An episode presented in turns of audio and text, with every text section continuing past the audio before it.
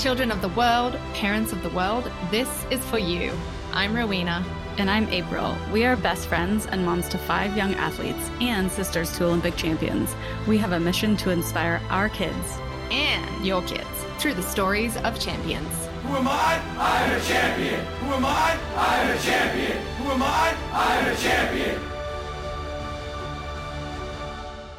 Okay, champions, settle in. This is going to be a good story. Today we have Summer Sanders, who is forever an Olympic champion. She was the darling of the 1992 Olympic Games in Barcelona as a 19 year old, bringing home two golds, a silver, and a bronze. She was one of the most decorated athletes at the time and is one of the most well known athletes. She is pure joy. She's smart. She's magnetic. Um, and she gets seared into your soul, you guys. I can't wait for you to hear from her. She's a mother of two. Sky and Spider are her kids. She's a sports commentator, a television personality, an actress, a marathon runner an author. There's probably more that I've missed, but she's also a cricket spitting champion. Welcome, Summer. That's really awesome, Rowena, that you found that one because that is a claim to fame. That was from my Nickelodeon days. Thanks for having me, awesome women. Oh, thank you, Summer. You know, you know this story of mine, but our listeners don't. You are actually a huge part of my own Olympic journey. You became seared in my mind forever when I watched you in Australia on TV. Um, you know, and along with the rest of the world, I fell in love with you. I was a swimmer at the time, so you really mattered to me then. Um, thank you for being you. How, how does oh that gosh, feel? You're so cute. You know? we have to explain to everyone that Aussies are swimmers and then oh, yeah. they do whatever other sport they're going to to do. But really authentically in the core of your dna as an aussie you're a swimmer.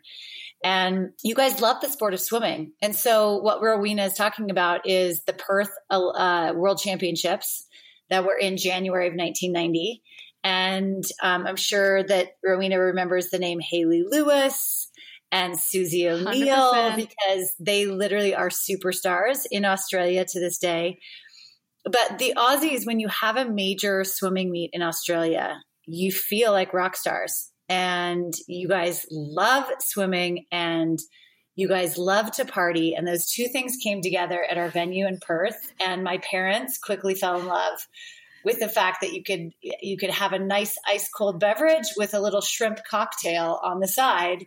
Um, that never that doesn't happen in the United States, you know. So, uh, so yes, I Rowena Rowena and I met up because both of our kids ski raced. And she came up to me, and it was if anybody comes up to me to ski race and wants to talk about swimming, my heart lights up. So that was a really fun moment. Not to mention the fact that I interviewed your amazing sister and she tried to teach me how to snowboard but you know that's for that's another story altogether that's right. And I was telling April, I think I became so starstruck when I realized, like, Summer, wait, Summer Sanders, these Summer Sanders. And we printed out a picture of you and I made you sign it. I think I was like 30 or something, like a kid. Oh, Rowie was telling me that. Rowie was telling me that story. I was like, wait, do you still have that? Let's find that. I do. I'll get it. It was from Brian Head. I think that's where we were. We're at Brian Head at our kids' like championship, yeah. you know, when they were like, I don't know, four. That awesome Brian that's Head. Right. There was hardly any snow at that time. And you're at 10,000 feet and you can barely breathe. Uh, oh, the joys of parenthood, the joys of following along on our kids' journey in sports. It's so magical and, and not glamorous and awesome and perfect. I love it. it. Can you take us back actually um, and tell everyone like how did you even get into swimming? Like how old were you and how'd that kind of evolve? Yeah, I grew up in Northern California, so just outside of Sacramento, in what used to be a small town of Roseville, California. It's actually grown uh, so much uh, that my town is actually now technically Granite Bay as opposed to Roseville, as everywhere in California. It's just grown up. the The weather was ridiculously hot in the summertime, and we were talking like 115 degrees so everyone, similar to Australia, like everyone just swam. We were all in summer rec league. It was really, really fun swimming. Nothing serious. It was all about candy and swimming and hanging out with your friends. And so my brother uh, was going to join the swim team when you're supposed to, like six and a half. And I said to my mom, "Could I go try out? Because I wanted to be just like him." Well, I was four, and she said, I, mean, I don't know. So we went to this, we went to tryouts, and the coaches said, "Boy, we'd really love for her to be six, but if she can swim a lap at the pool, she's on the team." And so I did, and that was it. And you know, I loved the idea that I made it. I loved the idea that I was around my brother and all his cool friends. Um, but I was really scared in my first races. And it's just a gentle reminder for every day of my life, even now as a 49 year old, that uh, if it doesn't scare you, then you need to try something new. I love this idea of, of if it scares you, you should do it. And that's when I learned it at the age of four. Wow. I, I love how you bringing in just life with sport because that is one of our missions with this podcast to just help the kids in it realize like it's so much bigger than the sport they're doing so much bigger the what they're learning the lessons the wins the failures it all adds up to you know becoming the person that you are so summer you were four you were like were you a prodigy in swimming like did that quickly happen or well you know back in the 70s we just didn't throw that word around. you know, okay. there was no gifted yeah. and talented in school and there was no prodigy talk. You just sort of showed up and yes, there were some kids that were that had much more natural talent than others. But uh, I think my, my mom looking back on it could probably tell you that I was a prodigy. Mm-hmm. But you know, I, and I'm sure similar to your, your guys' sports, you saw other kids with equal talent, and then some just took it to the next level and others didn't. And so there's a lot that goes into the cocktail and the recipe itself that creates a champion. Um, mm-hmm. It's not just you're given everything and now what do you do with it? It's it's a process. It's a baking process. There's a mixing process. There are hiccups mm-hmm. within it. Um, but yeah, I think I had a, a, lot of natural talent to begin with. And I think natural talent took me to probably age 14 or so. Mm. And then you, you have to decide to show up. There's a, a huge decision that's not technically right in front of you, but there is that moment when you have to decide, hmm, I maybe have to really, really work hard. And that's, you know, there's a yes and a no. I don't want to, or I do want to and it's not easy. So, did you have one of those defining moments that you can remember that when you made that decision? You do? Okay, I'd love yeah, to hear it. I do. Yeah, because I, um, going back really quickly to what Rowena was talking about earlier, being scared and doing it and those kind of moments in life, it is good for kids and parents to recognize the health of encouraging your kids to do something that's scary. When I was four and I stood on the blocks for my very first race, I started crying and my mom stopped the meet and came over to me and said, you don't have to do this. But if you want to, just look at the other end of the pool. Like your, your friends are there, your brother's there, your teammates, your brother's teammates. Oh, I mean, want to be around my brother's friends. It was like the joy. I felt like I made it in life. And so somewhere in this speech, my she said my face just turned from sheer terror to this look of determination. And so I decided I was going to do it. I belly flopped in and I, you know, paddled my way down to the other end. And I quickly felt that feeling of accomplishment. And I think that entire process is what I became addicted to. And I learned it at such a young age. And I feel so grateful that I did. Mm. I didn't win my mm. race. I didn't break records. There was nothing outstanding about my first race. But the most outstanding part of it was that I became addicted to accepting the fear of trying something, going for it and doing it, and then finishing and feeling the sense of accomplishment. I mean, I got out of that pool and I was walking taller. My belly was sticking way out. I was like, I am the bleep, you know? Um, I love this story. Yeah. So that stuck with me. But conversely, it also sticks with me if I don't choose to do something and that feeling of regret later going, oh, I should have done that, or I should have tried that, or I can't believe I backed down from that. So don't back down from challenges. Push yourself through. It's not about winning, it's not about perfection. It's about making sure that you're consistently improving on your journey. So now, April, mm. going to your question about when did I know that I was at my natural talent point and I needed to uh, push through? I and I was 14. I was a pain in the butt to my parents. So any kids out there listening or any parents that have that 14, 15 year old girl, I'm in it right now with my own daughter. Like it's the real deal. And I gave my mom a run for her money. Um, I was still swimming well. I was still ma- making national championships, but I would get to nationals and I would get last place. literally at, at nationals. So here my mom is, this single parent. She's flying me all the way to Florida from California. And I'm getting last place and not really getting anything out of it, you know? And at some point, I think she or a friend asked me, Why do you do it? And I didn't have a good answer. Why do I swim? Why do I do it? Why do I get up in the morning? Why am I there every single afternoon? And my answer was sort of like, I don't know, because it's what I do. Like the same reason why I sleep every day or I eat or I drink water. It's like sort of life, right? It's what we do. So, somewhere in that 14 to 15 year old range, I decided to show up to practice. I recognized that the easiest thing for me was to get in the passenger seat of the vehicle and to be driven to my practice. And I thought that was showing up because I arrived, but I wasn't really in it. I was going through the motions, and my natural talent would keep me at a pretty good level with my competitors, right? I'm still making national championships. But I decided how hungry I was. And I then knew that a part of that cocktail and that recipe was me putting my own like sweat and tears into my workouts. And when I did that, I stood on the blocks with much more conviction. It wasn't just confidence, it was ownership of my journey. And I stood on the blocks and I was like, I got this. And so when I was 15, I just missed the Olympic team by 27 one hundredths of a second. I got third. And that was the moment when I was like, okay, so that works. Like that recipe would get me real good, like real far on the British baking show. Like that's what I need to do. And I haven't won yet.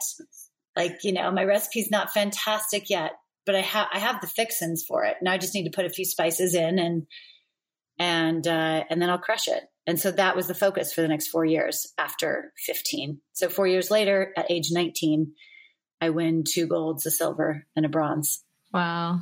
So it made you hungry. Yeah, it lit my fire, right? Um, mm-hmm. It definitely lit a fire. There's something to be said with being okay to let your kids fail, let your kids quit, let your kids decide they need a break so that they reignite that fire and they come back to it with a purpose.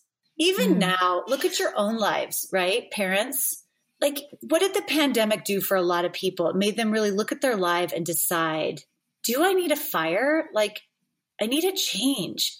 Being stagnant in this world and sort of just going through your day zombie esque is really exhausting, right? Mm-hmm. It's really exhausting. So when you're when you see your kid just going through the motions of their sport zombie esque, like take a little break pull them out for a bit. Go do something fun. Go on vacation. Try something new. Eat fun foods. Shake it up. And then get them back Great advice. Practice. Yeah. Yeah, I love that. So I think there is, you know, you talked about qualifying for the Olympics four years later. I would love you to um, actually walk our listeners through that whole Olympic experience because I've heard you talk about it before. And I think there's so many lessons to be learned. It doesn't matter whether you are competing at the Olympic level, but just anyone competing and the ups and downs and the expectations you have on yourself. And so, could you do that? Just walk us through like your, you had four events, right? Yep. I had four, well, four individual events and a relay. Okay. Yeah. Okay. Yeah. Um, so yeah, just share what you want, but as in as much detail as you can. Yeah, it's um well it was a different age, right? It was 1992. Yeah. So for anybody out there who uh, can really vividly remember 1992, we didn't have internet. Zoom, zooming, and podcasts were not even in the realm. Um, no one had cell phones. No one had cell phones. You, case two people had a car phone. You know, that's it. Um, so I didn't feel social media pressure. I wasn't um, all over the world per se, the way athletes are right now. It was old school. It was old school newspaper. It was my hometown. It was NBC triple cast, which was their new way to display the Olympic Games. But it was my own expectations of myself. And what happened was, is because I was swimming in four individual events, which was the first time any US swimmer had done that since Shirley Babashoff in 1976. um, it was a it was a big deal for the story of the games, and it didn't hurt that my name was Summer and yada yada. So people ran with it and said, "Oh, four individual events in a relay, she has a chance to win five gold medals," which mm. is so awesomely American. Um, of course, I knew that to do that, I would have to swim out of my head, and then everyone else I was competing against would have to have a bad day and I'm not competing against the same athlete in each of these events. So it would be like many athletes having bad days. So I knew it was very, it was near impossible. But I did get it into my own head. Oh, maybe I could do this, you know? So first race was my 400 IM. Um, I was competing against uh, Lin Li and Krisztina Egerszegi, and I touched the wall third. I won a bronze medal. I remember being extremely excited because I broke my my hero's American record, Tracy Caulkins. I won my first Olympic medal. I get out of the pool and the reporter says, "You just won a bronze medal. You must be so disappointed." That's exactly what he said. It wasn't paraphrasing. You must be so disappointed. And I always try to give people the benefit of the doubt. He was a former swimmer, and I'm I guarantee you, in his ear, he was hearing from his producer, "Ask her if she's disappointed." And so he just mm-hmm. asked me, You must be so disappointed. Um, I said no authentically. I didn't even take his question and didn't add weight to my life. I authentically no, I'm thrilled.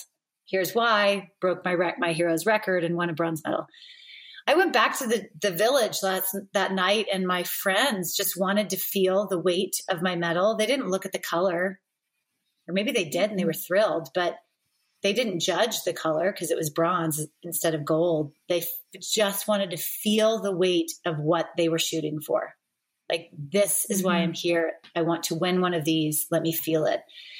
That meant a lot to me that my teammates did that. Specifically, some it was a swimmer named Jeff Rouse that did it.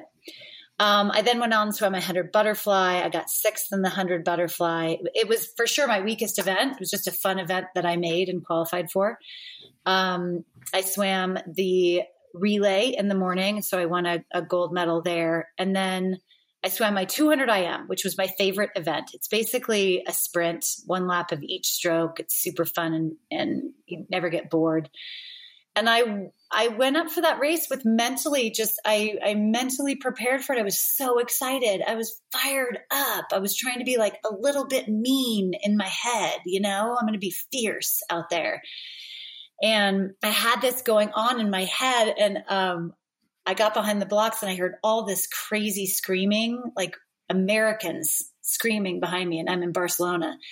And I turn hmm. around and it's a ton of my college friends and it was so hot in Barcelona. They had written "Go USA" all over their bodies, and it, they were sweating so bad it was running down their face. And I immediately switched out of fierce, mean summer, which doesn't even exist, to back to friendly, fun, fired up summer. And so I got on those blocks. I swam my heart out. I swam such a great race. It was my favorite race by far. And I touched the wall. I fought to the very end and I got a silver and Lin Li touched the wall before me. She broke the world record. I again broke my hero, Tracy Caulkins' American record, and won a silver. I get out of the pool. The reporter says, You just won a silver. You must be so disappointed. And then I went back, and I think the weight of it all hit me. And I started to cry in my coach's arms.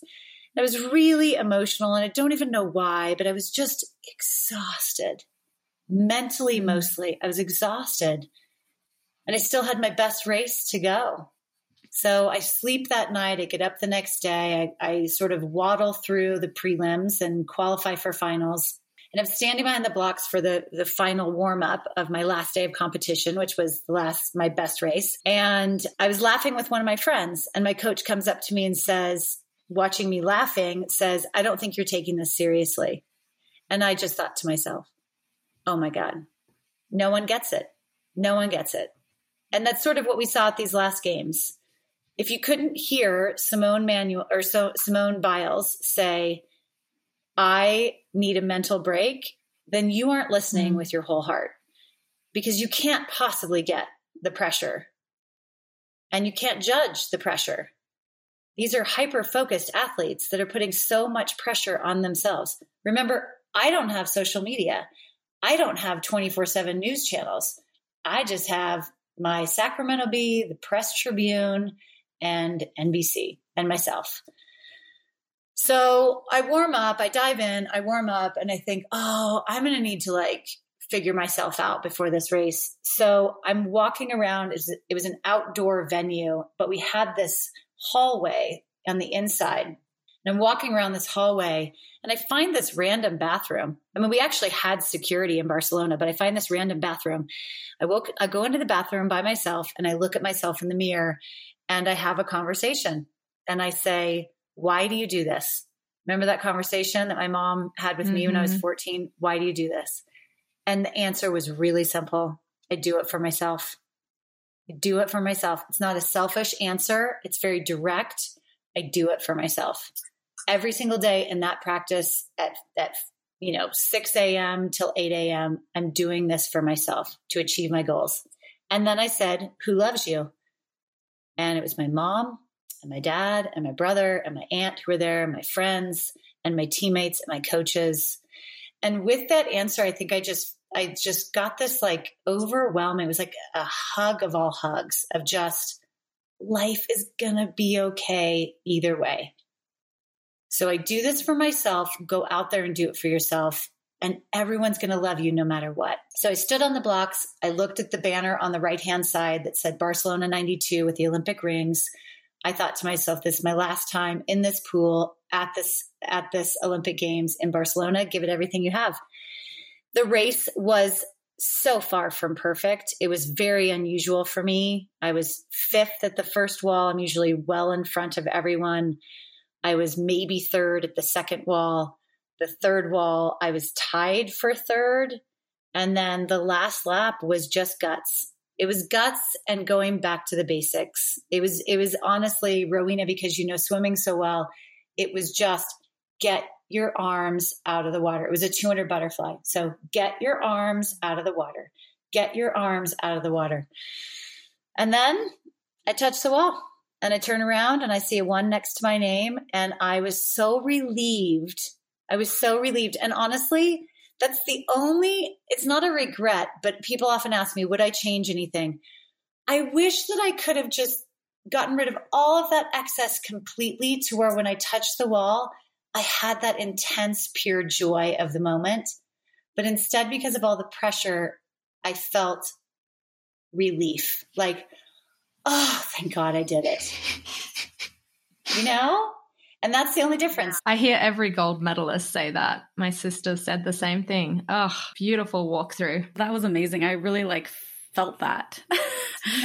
you know what what I think that would be awesome for you to talk about because I've heard you talk about this and I think it would be really beneficial for our listeners and maybe this actually did help you in that moment is that you had a coach that taught you to learn to celebrate. Is that right? So talk about that and like what people, you know, especially our young listeners could start doing and start implementing until their training, um, similar to what you did. And is that something that helped you, you feel like in that moment to, or get yes. to that moment, I guess? Most, anybody I tell this, these stories to, my coach that you're referring to is Richard Quick.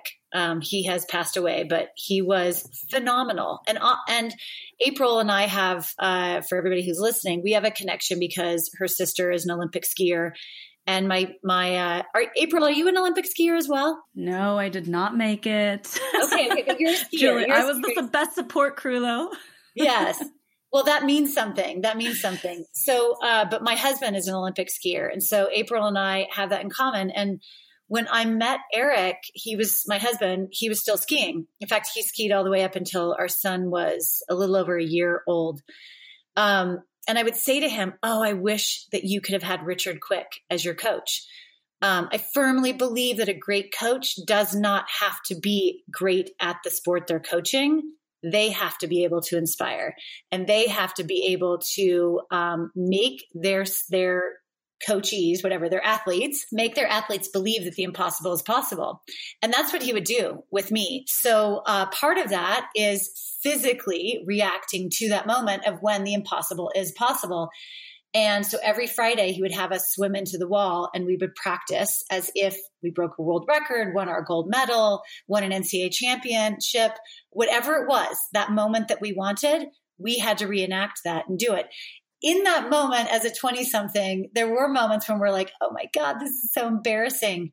But it makes a difference. It makes a difference. And I'm glad you guys brought that up because I do want to share that with the ski team. I think it's fun, would be fun to see these youth skiers skiing through the finish and then just practicing that awesome World Cup victory moment, however they want to do it. You know, don't be afraid to celebrate and have fun. It's not a, it's not a cocky thing. Even in your life, we need to get better at taking compliments. We need to just, our reaction should be, thank you, as opposed to, oh no, I just, I just got this super cheap. I don't know. It's been in my closet forever. I just put it on just go ahead and say thank you and like take it in for a moment. And that's the art of practicing your celebration. It is taking a moment mm. to practice at your best what you're going to do when you get to celebrate yourself. Mm, the art of practicing your celebration. Yeah, beautiful. I think this ties into um, one of the favorite things I've heard that you've talked about your dad saying all the time. He, I've heard you say that he used to love quoting Mae West, whose motto was "Life is a party. Only most damn fools don't know that they're at it. Is that did I quote right? It's close. Life's a party. most damn fools don't know they're invited. There we go. Yeah. yeah. yeah, yeah he he um he didn't know anything about swimming. All he knew about swimming was that it took up in his eyes way too much time. And oh, by no. that it was he didn't get to have more fun with us. So when we occasionally and often actually we would get a you know message on our answering machine saying the pool's broken, no practice today. And you would think I'd be the one being like, yeah, it was my dad in the background. And we would immediately go to scandia and we would we would drive the race cars and we would do something fun. So that's sort of going back to what's the role of the parent and what is the role of the coach? Parents you mm-hmm. gotta give these kids a childhood and you have got to find and carve out fun times if you see them getting weighted down by the pressures of their sport, they already have pressures from school. Add some fun in their life and make them know and feel that it's just, it's going to be okay. It is going, we're not missing practice every single day, but when the pool's shut down, let's go have fun. Right? Yeah. Let's not try to, let's not duct tape something together and go to the gym and work out. Take that moment and go have fun.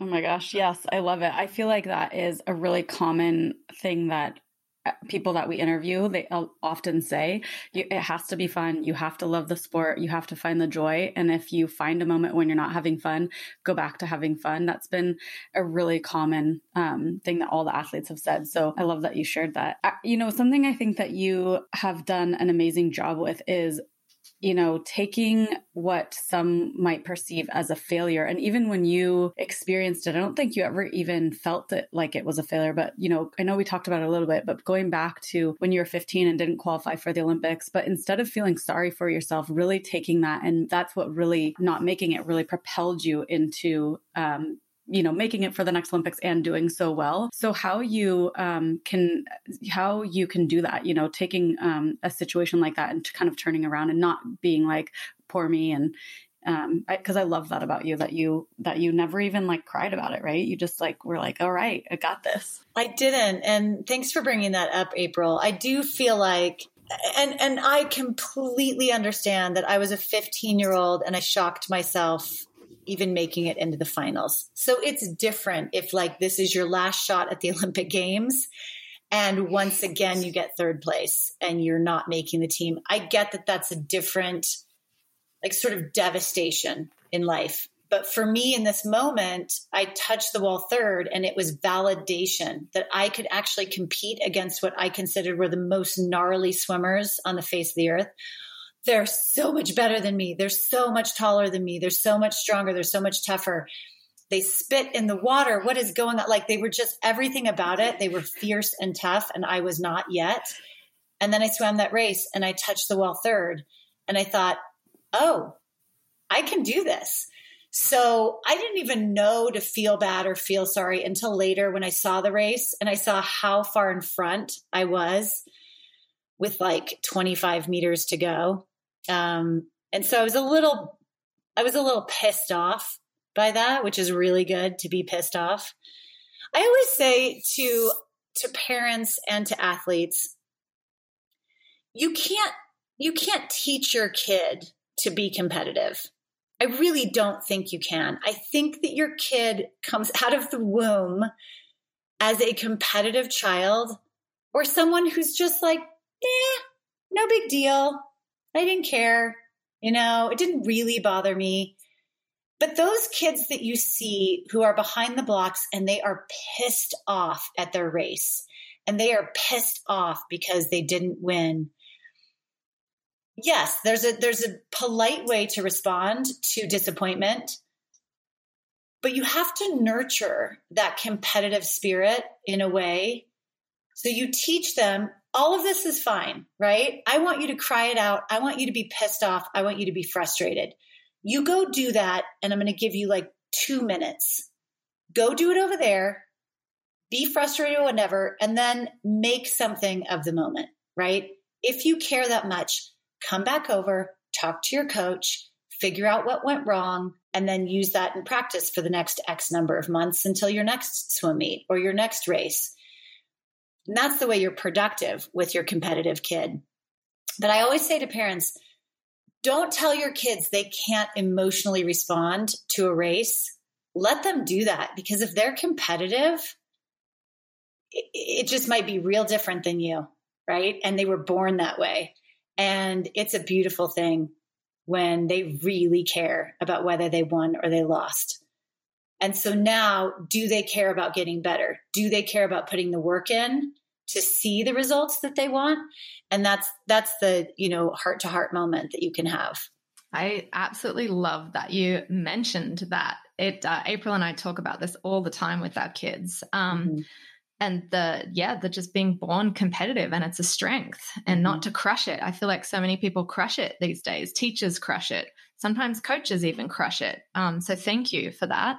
Mm-hmm. i actually it leads me to a book that you wrote, which I only just realized you wrote, and I wish I got my hands on it years ago. Um, it's coming in the mail. It's Champions Are Raised, Not Born. I know, you know, we're probably talking about a lot of stuff that's in there right now, but I wanted to quote you a little bit from that book because I think it's absolute gold. Um, you talk about the different standard of success, not let's talk about the difference. You know, not one who beats all the pros before he's a teenager, who grows up to command an audience of millions, who's worth a billion dollars before he's 30. But let's talk about a child who consistently gives all she's got with what she's been given, a child who feels capable and enthusiastic no matter what the challenge, a child who arrives at adulthood with a skill or a sport or a talent that will give her satisfaction for the rest of her life, a child who does what she sets out to do because she doesn't quit, a child for whom satisfaction is in the doing, not the getting.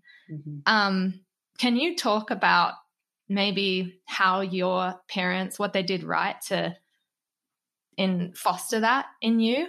Yeah, well, they put it, I mean, in a very polite way, they put it all on me. It was, mm. um, what do you want? And it consistently goes back to that question why are you doing it? What do you want mm. out of it? There was never a we are competing in these events this weekend. Do you see? Do you know how some parents are like, yeah, we yes. are going to be, we are going to be swimming the 200 butterfly, the 200 IM, the 400 IM. Are we really doing that? Because, and that was something that my mom knew so well because she was a swimmer. And so she knew how hard the 200 butterfly was. She knew how hard the 400 IM was.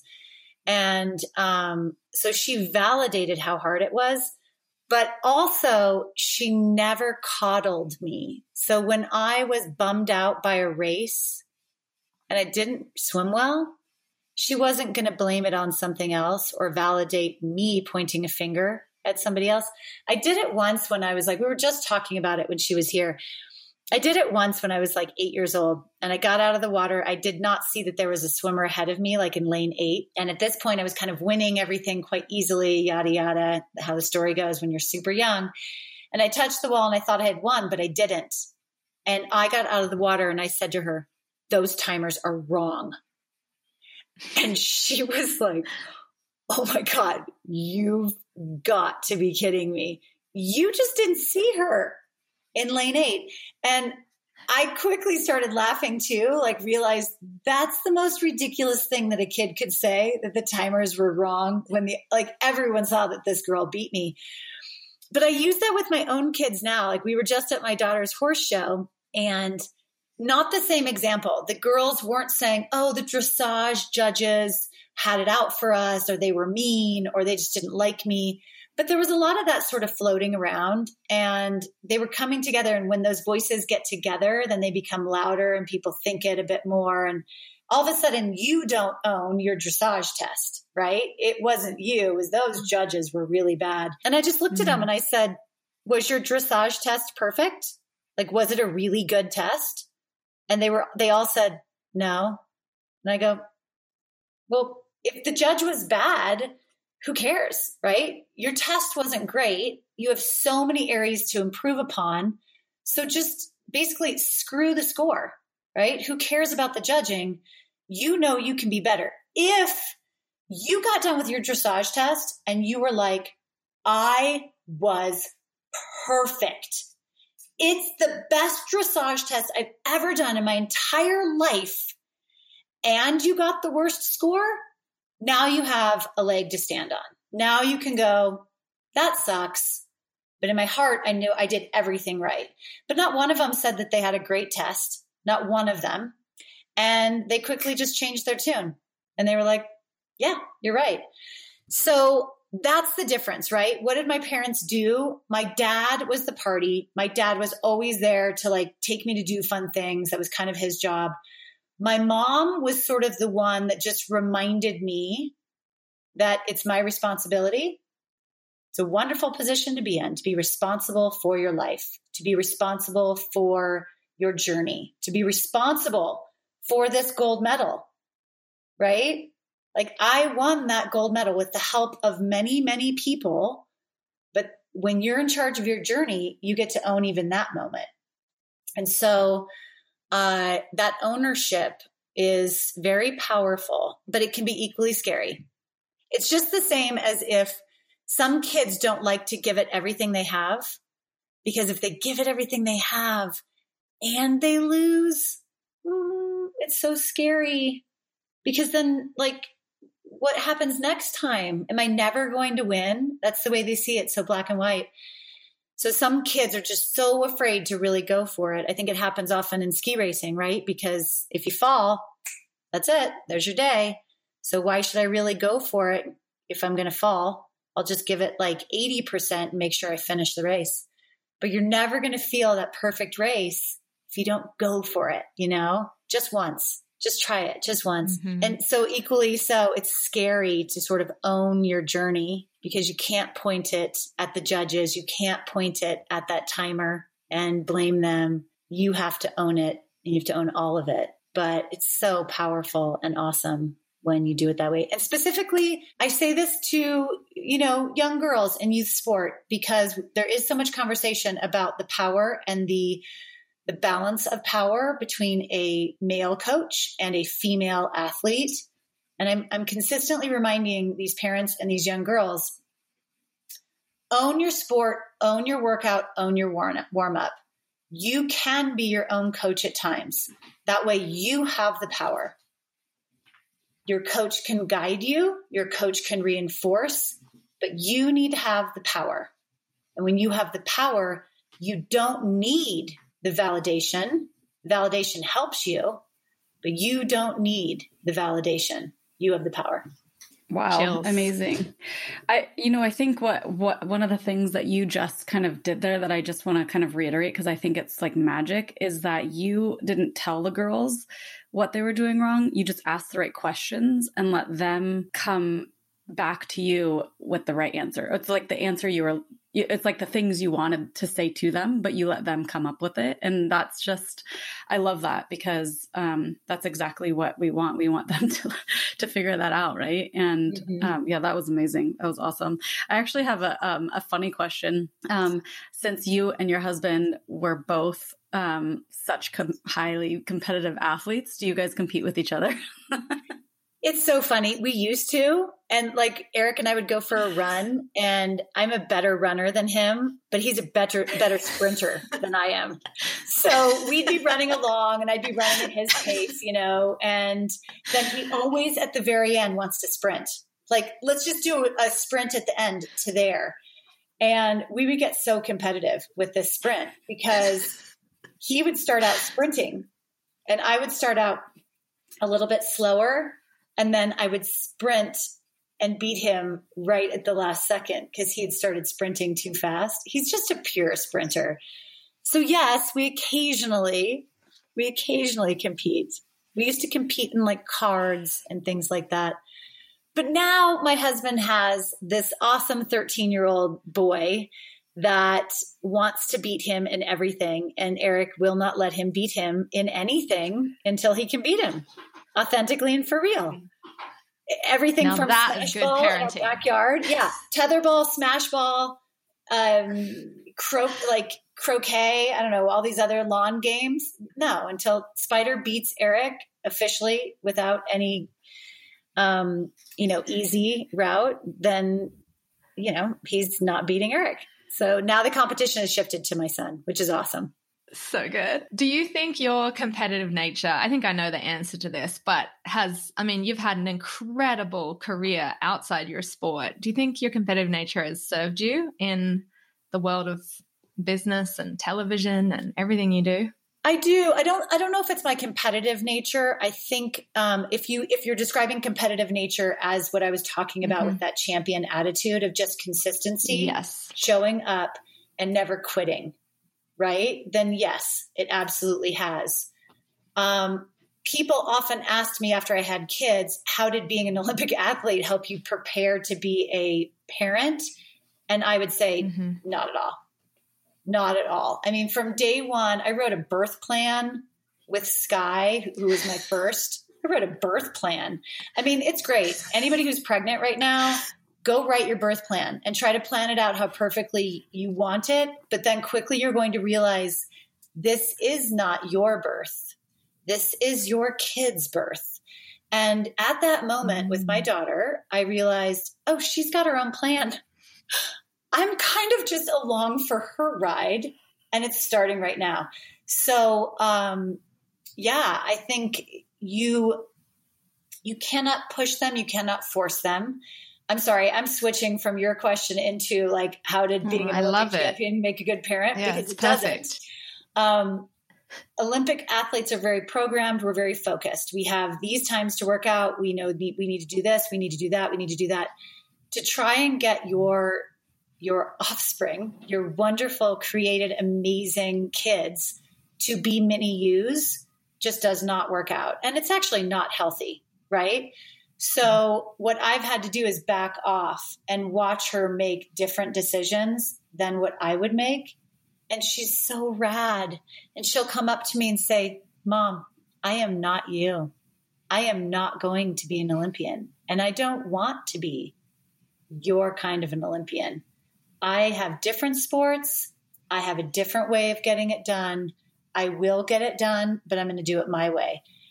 And I back off right? So not an right. Olympic attitude of like so highly focused type A, getting everything done early, everything, all my ducks in a row. So yeah, that's the hardest part about being a parent is sitting back and letting your kid become the adult they want to be. You know, when I first spoke to your daughter and just talked to her a little bit about life, I remember thinking, I want Summer to be my parenting coach because I was in awe of this child, like her wisdom, how she spoke, her confidence, her eloquence. And I was like, and I could, I can attest to what you just said. Like, she is her own confident, solid person. Um, so I think this episode, Summer, is going to be, I mean, probably more for the parents even than the kids. I'm just so much gold in there. Um, I have to, you... one of the things, really quickly, one of the things Erik and I did yeah. is, um, I never, I never spoke, and I don't speak to any kid like their kid. I just speak to them like they're an adult. And if they don't understand a word, I explain what the word is. Um, mm. And I never took my kid to a kid dentist. We always went to a real dentist. And I just, all that sort of like baby talk and stuff like that, I just, I wasn't really into, which is to each his own. But I say that because I really, really wanted my kids to have that confidence, right? And that ownership of power.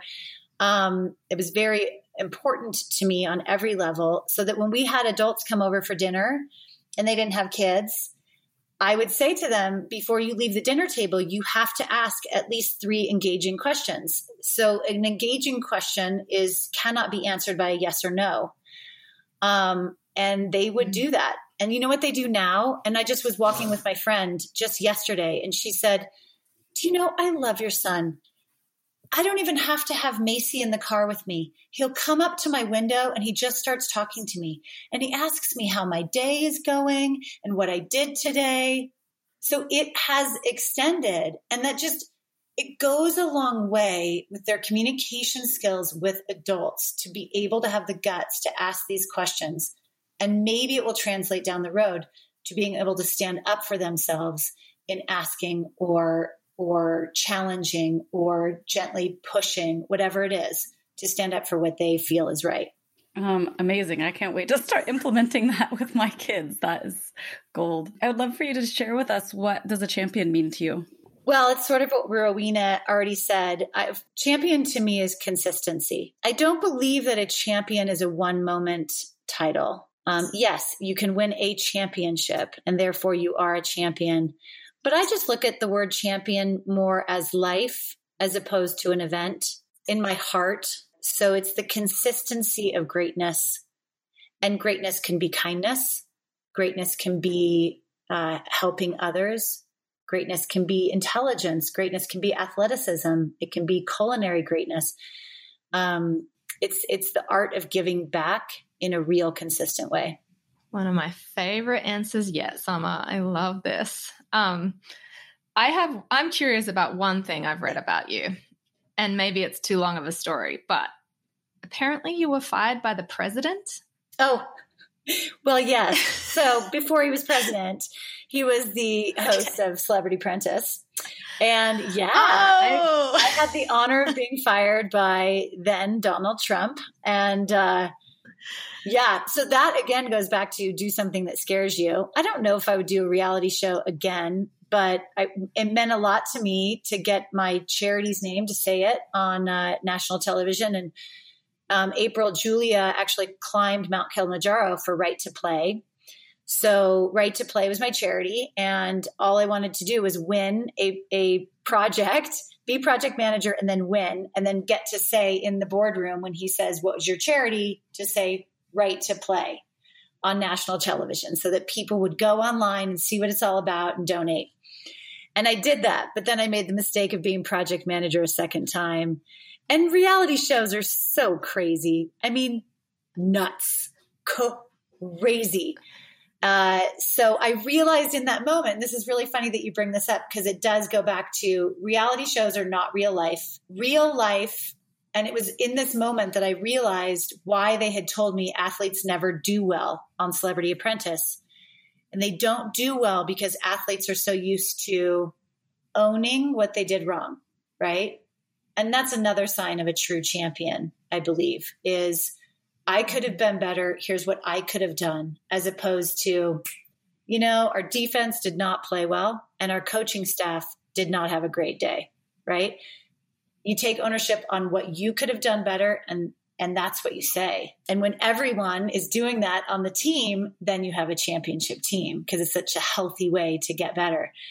So I realized, oh, when I didn't win my project, oh, I'm gonna have to throw people under the bus.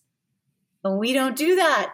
So I just didn't do it. And then you're fired came out of his mouth. And I was like, ah, okay. Um, an, an amazing experience, sort of. good, good riddance. Yeah, exactly. No, I, I actually really love what you just brought up, though, through that story, because I hope that my son doesn't get um, too mad listening to us because I feel like I'm going to throw him under the bus. But he is young, so I will give him that because he's learning. But he had a baseball game the other day and he and they lost and he was feeling and he played a great game, but uh-huh. there were some players that didn't. And he left that feeling like they should have played better. And I'm like, no, you're a team. That's not what you do. You, you know, just kind of like exactly what you're talking about. And I know that you weren't in a team sport, but it's amazing you still have that the way to look at you know that the whole team spirit and being a champion and being a champion team. So I love that you just said that because it really isn't about blaming anybody else. It's really about did you do your best? How could you have even done better? Mm-hmm. Um, and so, yeah, thank you for sharing that. You see it in pro sports a lot, right? Like you see the chemistry yeah. of a team yeah. and a good chemistry within a team and a championship environment within a team never is a blame game.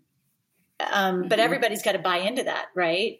And you'll see that you can have like little cancers on the team who are pointing fingers at other people, even if they've take their taken their own ownership and they're pointing. But it just it doesn't work to point fingers. Everybody's got to figure out how to get better, collectively come together as a team. So you see it when a team like, for example, the Buffalo Bills when they are clicking on all cylinders, but most importantly, they are taking ownership for things they didn't do well, sky's the limit.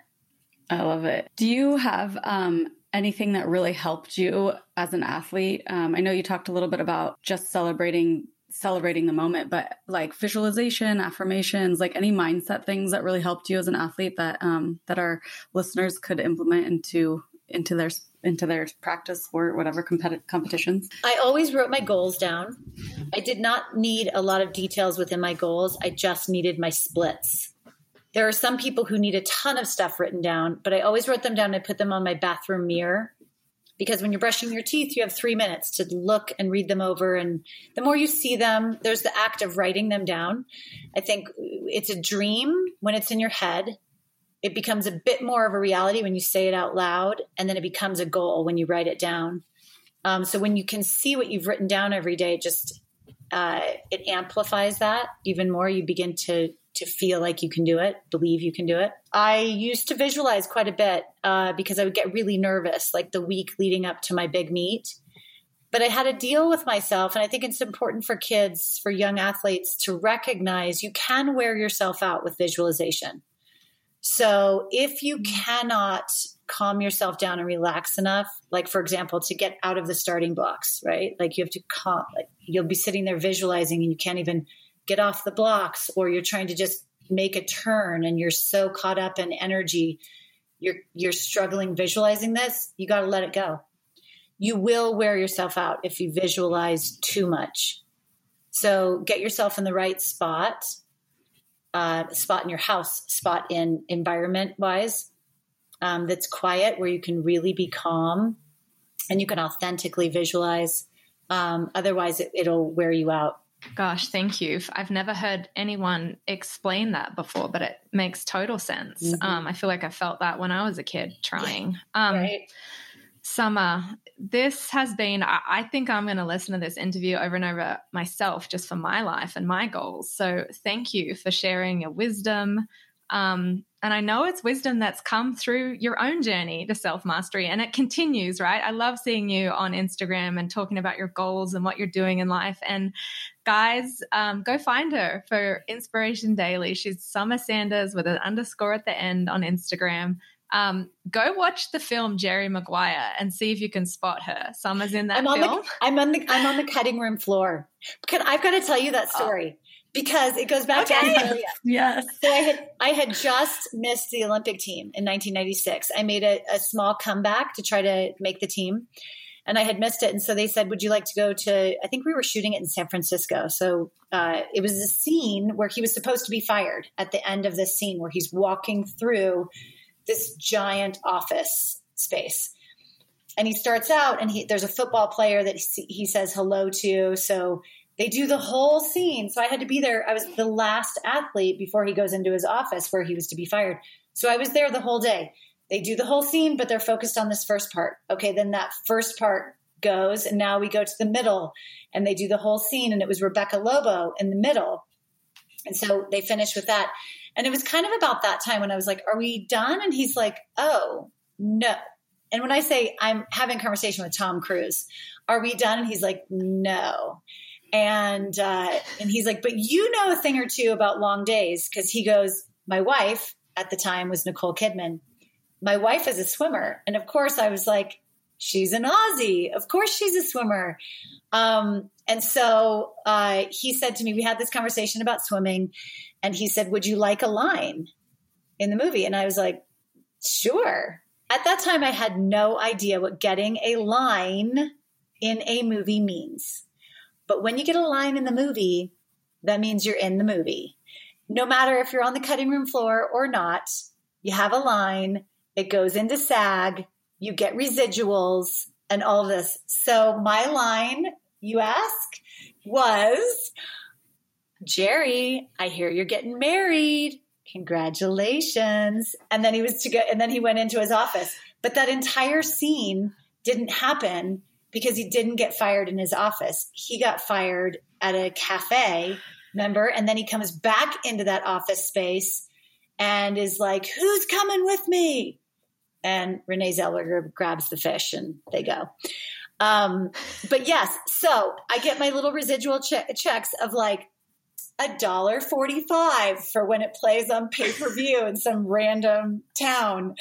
Um, yeah, so it's hilarious. So I'm actually not in the movie. Don't go like stressing yourself out and try to find me.